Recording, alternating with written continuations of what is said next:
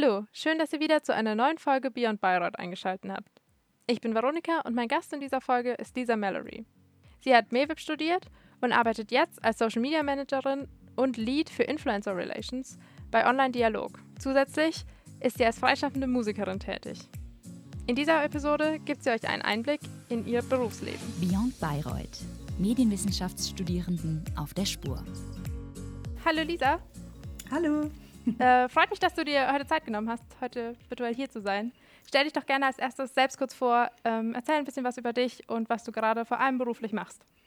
Sehr gerne ähm, und Dankeschön auch für die Einladung auf jeden Fall. Mein Name ist Lisa Mallory, ich bin 31 Jahre alt. Ich habe ähm, auch in Bayreuth Medienwissenschaften und Medienpraxis äh, studiert und ja, seitdem habe ich einen sehr äh, äh, abwechslungsreichen Werdegang hingelegt, sage ich mal. Jetzt aktuell bin ich als Social Media Managerin und beim, äh, im Lead bei Influencer Relations bei der Firma Online Dialog tätig. Und genau, das ist so jetzt erstmal so der grobe Umriss, würde ich sagen.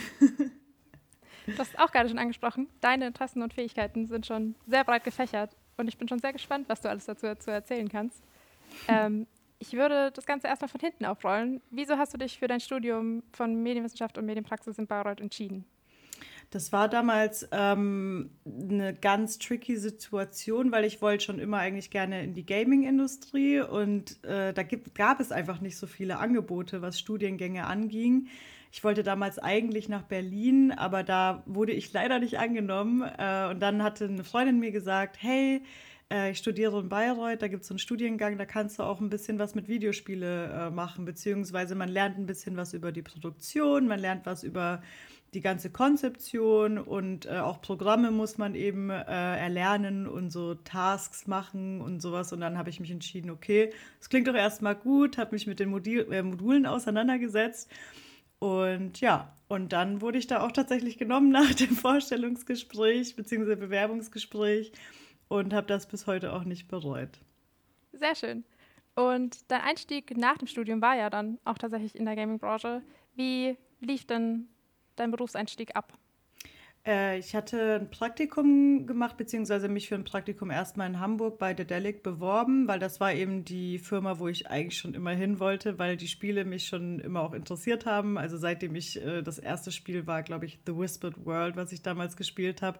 Das ist ein Point-and-Click-Adventure, also sehr story-based, sage ich mal. Und da hatte ich mich dann beworben für ein Praktikum, wurde genommen. Das war ein fünf- bis sechsmonatiges Praktikum, genau im letzten Semester von mir und wurde dann auch direkt übernommen. Und äh, das hatte sich dann auch alles so weiterentwickelt, dass ich dann sechs bis sieben Jahre bei der Firma war. Videospiele sind ja auf jeden Fall eine deiner großen Leidenschaften, sowohl, wie du gerade gesagt hast, irgendwie von der Produktionsseite als auch von der Spielerseite. Ich habe gesehen, du streamst manchmal auch ganz gerne. Ja. Ähm, hast du vor, wieder mehr in diese Industrie zu gehen? Oder hast du jetzt überhaupt noch irgendwie ähm, Kontaktpunkte damit gerade, außer deinem Streaming?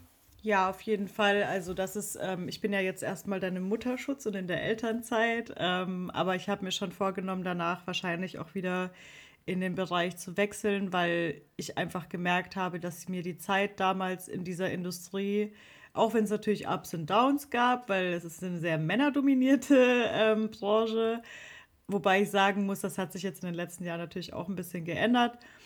Aber ich habe mich da immer wohl gefühlt und auch die Aufgaben selber und die Arbeitsbereiche haben mir halt sehr viel Spaß gemacht und man ist ja dann auch äh, ein bisschen erfüllter, sage ich mal, im Job, wenn der Inhalt einem dann auch irgendwie gefällt und auch privat anspricht, sage ich mal. Und deswegen ähm, ist das auf jeden Fall schon möglich, dass ich da wieder Fuß fassen werde. Ich habe auch Kontakte noch ähm, in die Branche, tausche mich mit Freunden aus, die auch bei Deck 13 oder sowas gearbeitet haben oder bei EA. Und genau, wir haben uns quasi alle äh, gegenseitig auf dem Schirm, weil die Industrie ja doch sehr eng und klein in Deutschland ist, was das angeht. Gaming ist aber nicht deine einzige Leidenschaft. Du bist nebenbei unter dem Namen Malsha? Malsha, ja. Malsha. Auch als freischaffende Musikerin tätig. Ich habe dich auf Spotify zum Beispiel auf einer Deutschrap-Playlist gefunden. Woo. Erzähl gerne ein bisschen was über die Musik, die du machst und wie du dazu gekommen bist. Also Musik mache ich eigentlich schon wirklich seit meiner Kindheit. Mein Vater hat mich damals darauf gebracht und ich habe auch immer weiter Musik gemacht. Dann habe ich mir in Hamburg damals, als ich dann auch schon bei der Delle gearbeitet habe, äh, ein Homestudio gebaut und ähm, einfach dort angefangen, mich auszuprobieren. Am Anfang nur englische Musik gemacht, dann irgendwann auf Deutsch umgeswitcht und dann kamen auch immer mehr Anfragen, auch vom Splash Festival und von so ähm, lokalen Festivals in Hamburg oder Partys, wo man eben live spielen konnte. Und das hat mir halt immer sehr viel Spaß gemacht. Und ähm, dann hatte ich mich bei Rap Tags einmal beworben, obwohl ich eigentlich keine Rapperin bin. Eigentlich bin ich wirklich Sängerin, aber ähm, ich hatte mich da beworben, weil das mittlerweile ja sowieso total vermischt irgendwie. Da hat, wurde ich dann von einem in der Jury angesprochen und der hatte mich dann eben gefragt, so ja, ob ich nicht Lust hätte auf eine lang, langfristige Kooperation ähm, und auch mit einem Label. Und dann hatte ich halt gesagt, ja, warum eigentlich nicht? und dann hatte mich Universal angesprochen daraufhin und habe mit denen dann ein bis zwei Jahre zusammengearbeitet, äh, Musik produziert. Und genau, dann kam halt leider Corona. Das heißt, Live-Auftritte schwierig. Und dann hat sich das auch alles wieder so entwickelt, dass ich gesagt habe, okay, äh, festes Einkommen ist dann doch erstmal sicherer. Wer weiß, was danach kommt, ne? wenn jetzt alles wieder äh, ein bisschen entspannter ist und auch wieder möglich ist. Aber deswegen habe ich mich dann wieder entschieden zu arbeiten und so bin ich dann auch zu Online-Dialog nämlich gekommen, letztes Jahr im Januar. Da kommen wir auch gleich nochmal zurück drauf. Ich möchte aber noch ganz kurz bei deiner äh, Musikkarriere bleiben. okay. Bist du jetzt noch weiter aktiv ähm, am Musik machen oder am Musik produzieren?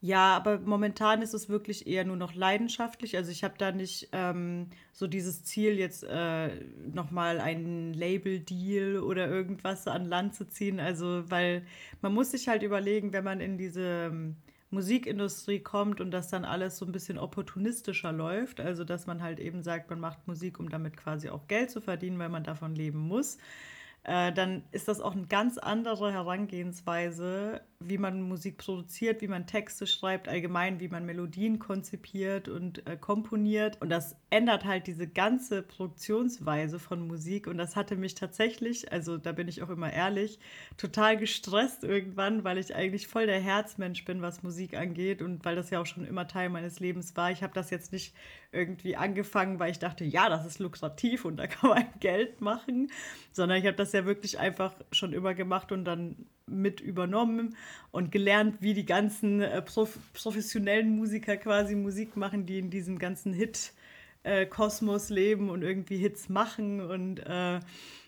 und da habe ich dann auch für mich gemerkt, oh nee, ich mag das irgendwie lieber, dieses leidenschaftliche, langsame, nicht zu opportunistisch, eher mit dem Flow Musik machen, anstatt zu sagen, oh, was ist die neue Hitmelodie, was ist der neue Ohrwurm. So, da muss man, da, da muss man wirklich unterscheiden als Musiker und auch ein Bewusstsein, wenn man in diese Branche geht, dass es halt nicht einfach nur um schöne Musik oder Talent geht, sondern auch sehr viel eben um ähm, Marketing und äh, wie verkauft man sein Image und eben solche Sachen. Vor allem, wenn es halt so in Richtung Deutschrap geht, ist es äh, gar nicht meine Welt gewesen. Also ich habe selber schon auch Deutschrap gehört, aber eher so KIZ und sowas, also eher so satirische ähm, Rap Rapper. Und dann ging das halt irgendwann so in die Richtung irgendwie Capital Bra und so. Das ist für mich persönlich einfach alles nicht so mein Ding. Das ist zu, zu opportunistisch. alles klar. Dann gehen wir doch mal zu deinem Vollzeitberuf. Ihr beschreibt euch als unkonventionelle Agentur für digitale Kommunikation bei Online-Dialog. Kannst du uns vielleicht einen kleinen Einblick geben, was ihr so macht und was euch ausmacht? Also wir sind im Endeffekt kurz gesagt eine Online-Marketing-Agentur, die ähm, verschiedene Kunden hat. Also das ist total vielseitig.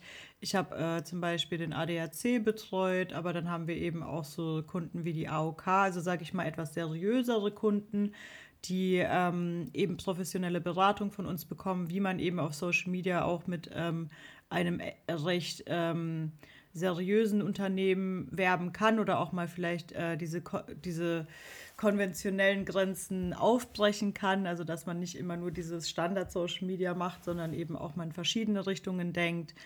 Ähm, dann machen wir aber auch natürlich Videoproduktion, Fotoproduktion. Wir bieten eigentlich alles an. Also du kannst quasi als Unternehmen zu uns kommen und sagen, oder generell als Kunde und irgendwie sagen, du bräuchtest jetzt eine äh, redaktionelle Unterstützung, aber eben auch in der Produktion. Und dann legt man da eben ein Angebot an und schaut halt eben, wie man das bei uns unterbekommt, welcher Berater passt. Also es gibt bei uns dann eben Social Media Redakteure, die kümmern sich um den Redaktionsplan, dann Social Media Manager, die kümmern sich generell um das ganze organisatorische, um die Planung, die Konzeption, wie kann man den Kunden denn äh, bestmöglich auf Social Media vermarkten und präsentieren.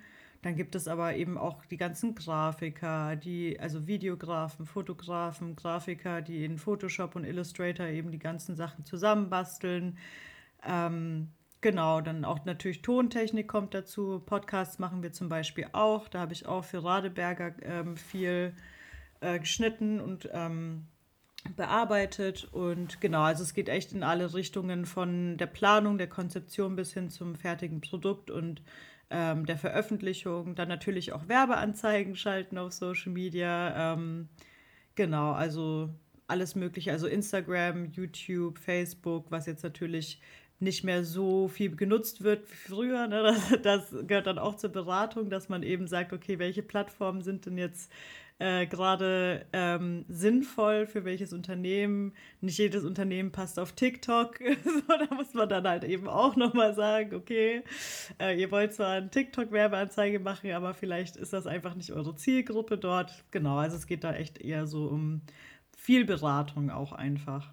Das ist ein sehr breites Feld. Kannst du deinen Aufgabenbereich, also ich weiß jetzt nicht, wie viel du sagen darfst über Projekte oder Kunden, aber hast du vielleicht ein Beispielprojekt, wo du den Zuhörern deinen Aufgabenbereich konkreter beschreiben kannst? Ja klar, also wir sind da eh relativ äh, transparent, würde ich sagen.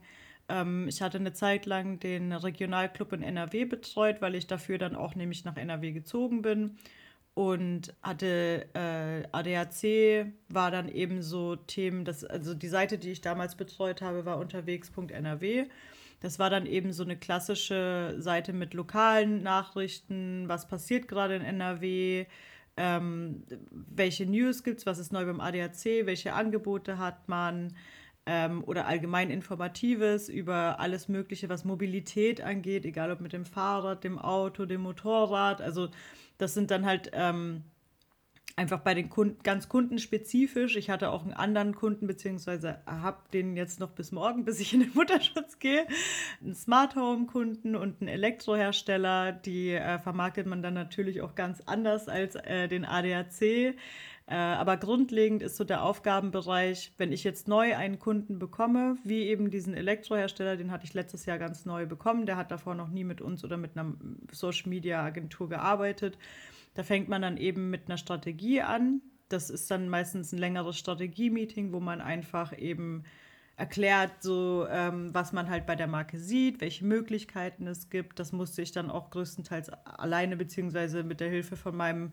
Vorgesetzten aufsetzen. Und da setzt du dich halt dann wirklich schon ein paar Wochen hin und analysierst die bisherigen bestehenden Accounts, wenn es die gibt, äh, die Webseite, du schaust ein bisschen das CI an, also die Corporate Identity, wie, wie geben die sich.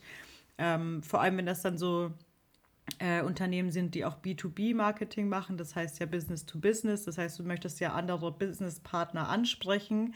Äh, das ist ja ein ganz anderes Marketing, als wenn du B2C machst, also Business to Customer, dann willst du ja den Endkunden ansprechen und das sind ja dann nochmal ganz andere Herangehensweisen, wie du ähm, ein Unternehmen oder einen Kunden präsentierst. Und in dem Fall war das eben, weil das ein Elektrohersteller ist, und aber der auch seine Produkte gleichzeitig vermarkten möchte, ist das quasi so ein Mix aus beiden, also B2B und B2C. Und dann muss man da auch immer so einen Weg finden und das war dann zum Beispiel meine Aufgabe.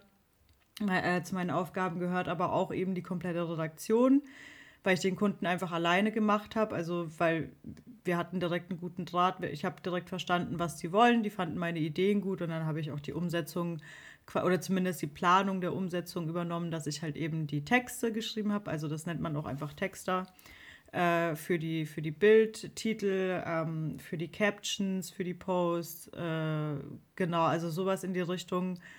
Dann äh, das ganze Konzept mit den Grafikern durchgegangen, wie legen wir die Grafiken an? Wie soll denn das CI überhaupt aussehen? Welche Elemente übernehmen wir von der Webseite? Was machen wir vielleicht neu dazu?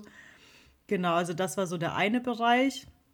Und dann mache ich es jetzt seit ungefähr einem Dreivierteljahr auch noch Lead bei Influencer Relations. Das ist natürlich was ganz anderes, weil da äh, geht es ja wirklich eher um Kommunikation mit Influencern. Äh, da schaut man dann eben zum Beispiel, ein Markenberater kommt jetzt auf mich zu und sagt, okay, ich möchte jetzt für die Marke, ähm, wir betreuen ja Radeberger, dann sagen wir einfach mal Radeberger, ähm, für das und das Bier oder für äh, das und das Getränk möchten wir gerne eine Influencer-Kampagne starten. Wie können wir das angehen? Und dann äh, koordiniere ich mein Team dahingehend, dass wir halt eben sagen, okay, äh, das und das ist die Marke, die schicken uns ein Briefing, wir gehen das durch. Also so eben, dass man einfach so ungefähr sich vorstellen kann, in welche Richtung es gehen soll. Geht es um eine Produktvermarktung, also kommt irgendwie ein neues Getränk oder will man eine Kampagne zu einem bestimmten neuen Geschmack oder sowas machen? Also das ist halt ähm, kommt einfach auf das Produkt an. Das geht ja auch in Richtung, also kannst ja auch bei Parfüms und sowas. Wir haben auch zum Beispiel Christina Aguilera Fragrance, das machen wir auch. Und da ist es dann immer der Ansatz, der zählt und den entwickle ich, dann mit meinem Team zusammen.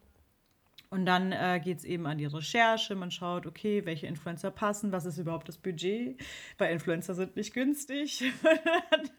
muss man da natürlich auch immer noch mal gucken, passt das denn zu der Vorstellung vom Kunden, weil der Kunde hat natürlich eine gewisse Vorstellung, wenn man sagt, mit Influencer arbeiten, dann wünscht sich natürlich jeder Kunde äh, Influencer ab 500.000 Follower, aber dann ist natürlich die Frage, kann man sich das auch leisten? Oder ist man bereit, so viel zu zahlen? Jeder Influencer legt seine Preise komplett individuell an. Also da gibt es keine Richtlinie. Das kann wirklich komplett ähm, variieren, wie viel jemand für eine Story oder für ein Posting oder für ein TikTok oder ein Reel nimmt. Und dann ist das halt, äh, wir halten das immer alles fest, aber wir sind auf jeden Fall da wirklich von der Kampagnenkonzeption bis hin zu den Verträgen, der Veröffentlichung der Beiträge, die wir dann eben mit den Influencern in einem Briefing besprechen bis hin zum Reporting am Ende, dass man eben schaut, ist die Kampagne gut gelaufen, haben wir die Zahlen erzielt, die wir auch wirklich wollten. Ähm, dann gibt es so KPIs wie Klick, also wie viele Link-Klicks hatten wir, wie viel hat quasi ein Klick gekostet, das nennt man dann CPC, also Cost per Klick. Und das sammelt man dann alles in so einer, einem Reporting zusammen. Genau, und das äh, bewache ich dann einfach von vorne bis Ende, also von Anfang bis Ende und ja, das ist so meine Aufgabe jetzt bisher immer gewesen. Und daneben habe ich halt eben noch den Podcast geschnitten. das waren so mehrere verschiedene Bereiche. Hm. Heißt das, eure Kunden sind auch international oder ist es eher auf Deutschland bezogen? Also wir haben auch internationale Kunden, aber mehr Deutsche. Also oder Dach, sage ich mal. Also ja. äh, genau. Okay, welche Fähigkeiten oder ähm, welche Dinge, seien es Fähigkeiten, Einstellungen, Inhalte aus dem Studium hast du denn mitgenommen, die dir jetzt auch bei deinem Beruf helfen? Ähm, also vor allem das Organisatorische und auch viel, was Kommunikation anging. Wir hatten ja damals, ich weiß nicht, ob das immer noch so ist, aber auch das Scrum-Meeting, ähm, was wir eben im Bereich Gaming viel gemacht hatten. Das kannst du aber wirklich auf jede Branche anwenden, also dass man eben ein Weekly hat, äh, in dem man jede Woche durchgeht was steht an, was haben wir geschafft, was steht, also was, was muss man von der To-Do-Liste streichen, was, was muss man noch erledigen, ähm, wer macht das, äh, dann Verteilung. Also da muss ich sagen, das hat mir in meiner Lead-Position sehr geholfen, einfach mehr zu koordinieren oder zu wissen, wie ich denn überhaupt ein Team koordiniere. Ähm, auch wenn ich jetzt in dem Fall bei uns damals beim Scrum nicht der Scrum Master war, aber man hat ja trotzdem irgendwie alle Schritte so ähm, verinnerlicht und hat einfach ein Projekt zusammen abschließen müssen. Und das ist dann auch, läuft ja auch nochmal anders ab, als sich auf ein Referat vorzubereiten oder so, sondern das ist ja wirklich dann mit äh, speziellen Aufgaben äh, und Verteilung und auch schauen, dass im Team jeder zufrieden ist und dass es harmonisch ist und dass man sich auch gegenseitig den Rücken stärkt und solche Geschichten. Also das ähm, hat mir sehr, sehr geholfen. Auch das Verständnis von Medien generell, also wir hatten ja jetzt nicht so viel Social Media, sage ich mal, sondern es war ja wirklich alles von Radio bis hin zu Fernsehsendungen, aber das überhaupt zu wissen, was hinter einer Produktion steckt, was man machen muss, ähm, worauf man achten muss bei, bei einer Videospielproduktion oder bei einer Radio, was Radiosendung, die man zusammenschneidet, das ist ja dann bei einem Podcast ähnlich mittlerweile so. Dieses ganze Verständnis da aufzubauen in der Theorie und in der Praxis ist schon auf jeden Fall sehr hilfreich für solche Bereiche. Du hast gerade eben am Anfang auch nochmal Scrum und so Weekly Meetings und sowas angesprochen. Könntest du deinen Arbeitsalltag, wenn es sowas bei dir gibt, so einen Arbeitstag mal beschreiben? Ja, also äh, der beginnt meistens damit, ich weiß nicht, ob ihr noch mit Trello arbeitet oder ob ihr das kennt. Das ist so eine Organisationsplattform, da kann man dann so verschiedene Kacheln anlegen und Labels setzen bei diesen Kacheln und die in bestimmte Listen ordnen. Und damit arbeiten wir bei Online-Dialog zum Beispiel recht viel. Und ich habe halt für jeden Bereich haben wir so ein, ein Board und äh, ich schaue dann meistens halt ähm, bei Influencer Relations zum Beispiel direkt erstmal drauf, okay, welche Kacheln sind noch offen, was müssen wir, was ähm, haben wir schon erledigt? Und dann alles, was ich nicht weiß, wird dann erstmal in einem sehr langen Wall of Text an das Team geschickt äh, und sagt dann eben und verlinke auch die Leute. Und dann sage ich auch nochmal, so habt ihr das äh, schon gemacht, braucht ihr da Unterstützung? Ähm, oder bis wann haben wir das fertig, wie ist da der aktuelle Stand? Äh, das schicke ich dann meistens schon so um 8 Uhr einfach ab, weil ich meistens um halb 8 oder 8 Uhr online bin. Also ich bin auch komplett im Homeoffice, also komplett remote. Deswegen kann ich auch relativ früh dann schon anfangen und äh, schicke das rein. Dann gehe ich erstmal bei meinem Kunden alles durch, ob da alles passt, ob irgendwie eine neue Frage kam, ob redaktionell alles schon beantwortet wurde, ob wir unsere Freigaben für bestimmte Postings haben, die die Woche anstehen. Also jetzt am Montag schaue ich zum Beispiel, okay, welche Posts haben wir denn diese Woche? Ähm, sind, haben wir da alles? Sind die freigegeben? Ist die Grafik da? Haben wir die Caption? Hat der Kunde gesagt, okay, könnt ihr so posten?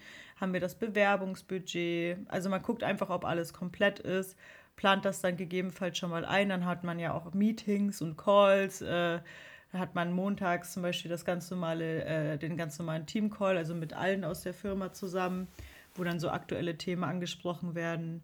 Und ja, und dann guckt man einfach, was, was steht an. Muss ich heute zum Beispiel ein Reporting machen für den letzten Monat für meinen Kunden, wie die Anzeigen liefen.